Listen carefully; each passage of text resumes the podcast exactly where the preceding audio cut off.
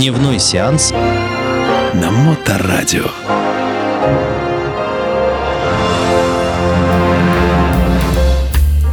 Приветствую вас, мои братушаты и сестручи. С вами Дмитрий Колумбас и программа «Дневной сеанс».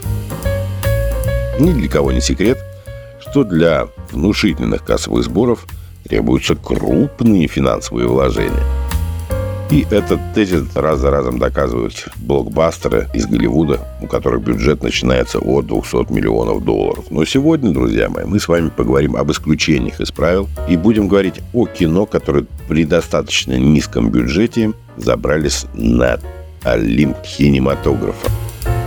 И первый фильм, о котором мы с вами будем говорить, это, конечно же, «Рокки» 1976 года, когда Сильвестр Сталлоне, малоизвестный актер, э, снимавшийся в сомнительных фильмах для взрослых, за три дня практически за выходные написал сценарий спортивной драмы о боксере Рокки Бальбоа и предоставил на суд практически всех киностудий Соединенных Штатов Америки.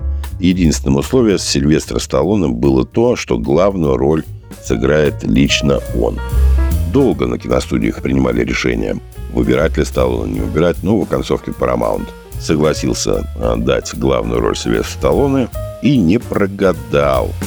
И помимо того, что бюджет составил всего лишь 5 миллионов долларов, фильм собрал порядка миллиарда по всему миру, 978 миллионов. Напоминаю, при бюджете всего лишь 5 миллионов. И, помимо всего этого, картина не только получила премию «Оскар» как лучший фильм, но и стала рекордсменом по кассовым сборам в 1976 году. Ну и, естественно, запустила франшизу про спортсмена-боксера Рокки. На втором месте у нас «Безумный Макс» 1979 года. Это фильм, который до 99 года, практически 20 лет, да, держал пальму первенства. Это был рекорд в качестве самого прибыльного независимого фильма. Потому что это э, австралийская картина Джорджа Миллера даже по нынешним меркам стоила порядка 1 миллиона в американской валюте, но собрала 150 миллионов по всему миру. Впоследствии, э, естественно, франшиза тоже собирала в 125 раз дороже оригинала. Фильм, который был снят в Австралии – в роли байкеров, вроде бандитов, действительно играли настоящие байкеры, которые мне в Австралии, как вы знаете, славятся. У них практически все клубы однопроцентные, то есть они все такие лютые хулиганы-бандиты. И вот а, представляли а, свои команды в фильме «Безумный Макс» в 1979 году. А, следующий у нас, естественно, Квентин Тарантино, старичок Тарантино, этот продавец из магазина видеопроката, который в 1994 году снял свое криминальное чтиво и с бюджетом всего лишь 8 миллионов, друзья мои. А, получил порядка 220 миллионов долларов в прокате. Причем при а, съемках а, таких звезд, как Джон Траволта, Брюс Виллиф и Харви Кейтель, они получили практически ну, минимальные гонорары за съемки фильма, но зато потом отыгрались на прокате, который, напоминаю, получил порядка 220 миллионов. Что разительно, как бы такая сумма выглядит на фоне бюджета в 175 миллионов боевика «Водный мир» с Кевином Костнером, который вышел годом позже, но провалился в прокате, как вы помните.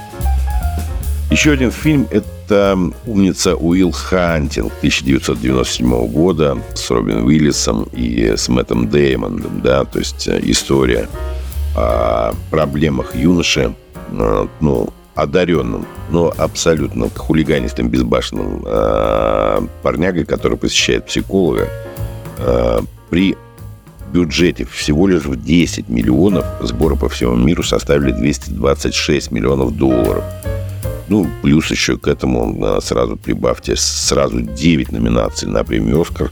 И он действительно очень хорошенько пошумел в прокате. Хороший фильм. И вот мы сейчас переходим с вами к фильму, который я помню, как его посмотрел, нифига не понял абсолютно. То есть не знаю почему.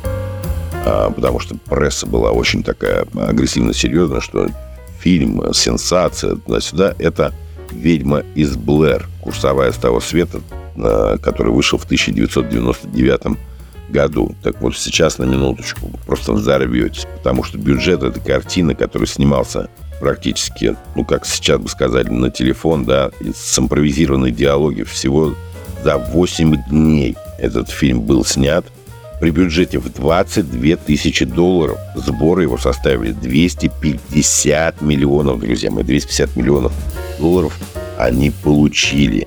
Представляете? И в 11 раз практически сборы превысили производственный бюджет, что стало новым мировым рекордом. И он побил э, фильм «Безумный Макс», который тоже считался независимым фильмом. Э, он взял пальму первенства. Еще один фильм, который хотелось бы отметить, друзья мои, это, конечно же, фильм «Пила. Игра на выживание» 2004 года. А при бюджете в 1 миллион 200 тысяч фильм собрал 104 миллиона. Это, даже был не фильм, это был легкий релиз, который снимался прямиком на видео. А, вот, однако после, ну, небольшой пилотик там течение 10-15 минут вот эта маска, да, катаешься на велосипеде, после успешных этих тестовых просмотров, он не только вошел в кинотеатр, да, и опять-таки получил продолжительную, популярную хоррор-франшизу, которая сейчас вот в сентябре, я вам э, в прошлой передаче говорил в новостях, что выходит «Пила 10», друзья мои, да, вот так вот. При бюджете, вот при этих минимальных, все вот эти картины, перечисленные мною, собрали огромные кассы. И завершить я хотел бы с вами э, фильмы, которые при минимальных вложениях получили хорошую прибыль. Это еще один фильм ужасов, который я рекомендую вам посмотреть. Фильм «Прочь» 2017 года. Это режиссерский дебют почему-то комика про афроамериканского парня, который попадает в глухое имение своей невесты и становится объектом охоты ее родственников. Поэтому на посмотреть, друзья мои, фильм «Прочь» 2017 года. А на пересмотреть, пересмотрите, друзья мои, подпольную империю, которую я вот, сожалению, начал смотреть очень поздно, фильм продюсера Скорцезе и Мэтта Деймонда, который напоминает мне немножко все-таки книгу где-то. И вот о феномене фильма «Подпольная империя» мы поговорим с вами в следующей программе. С вами была программа «Дневной сеанс» и Дмитрий Колумбас. Я прощаюсь с вами до следующей недели. Ходите в кино, смотрите кино, любите кино. Пока. Дневной сеанс на Моторадио.